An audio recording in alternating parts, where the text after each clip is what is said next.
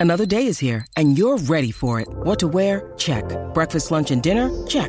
Planning for what's next and how to save for it? That's where Bank of America can help. For your financial to-dos, Bank of America has experts ready to help get you closer to your goals. Get started at one of our local financial centers or 24-7 in our mobile banking app. Find a location near you at bankofamerica.com slash talk to us. What would you like the power to do? Mobile banking requires downloading the app and is only available for select devices. Message and data rates may apply. Bank of America and a member FDIC. SEN Sport Update.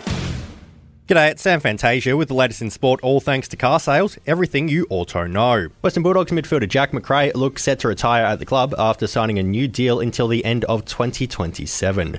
The three time All Australian says it was an easy decision to re sign with last year's runners up. Always wanted to, you know, have a long career here and hopefully finish my career here. So it was pretty easy going with Sam and, and my management, and um, we're all on the same page that, you know, I wanted to um, be here long term, and I'm really excited about you know uh, where the club's going and want to be a big part of that. West Coast Jack Darling is set to make his return to football this weekend against North Melbourne. The forward's career was in limbo after initially refusing to get vaccinated. However, he returned to the club on March the 10th, only for a foot injury to keep him out of the season opener. Coach Adam Simpson says he should be good to go this week after kicking about 10 goals in the reserves match simulation.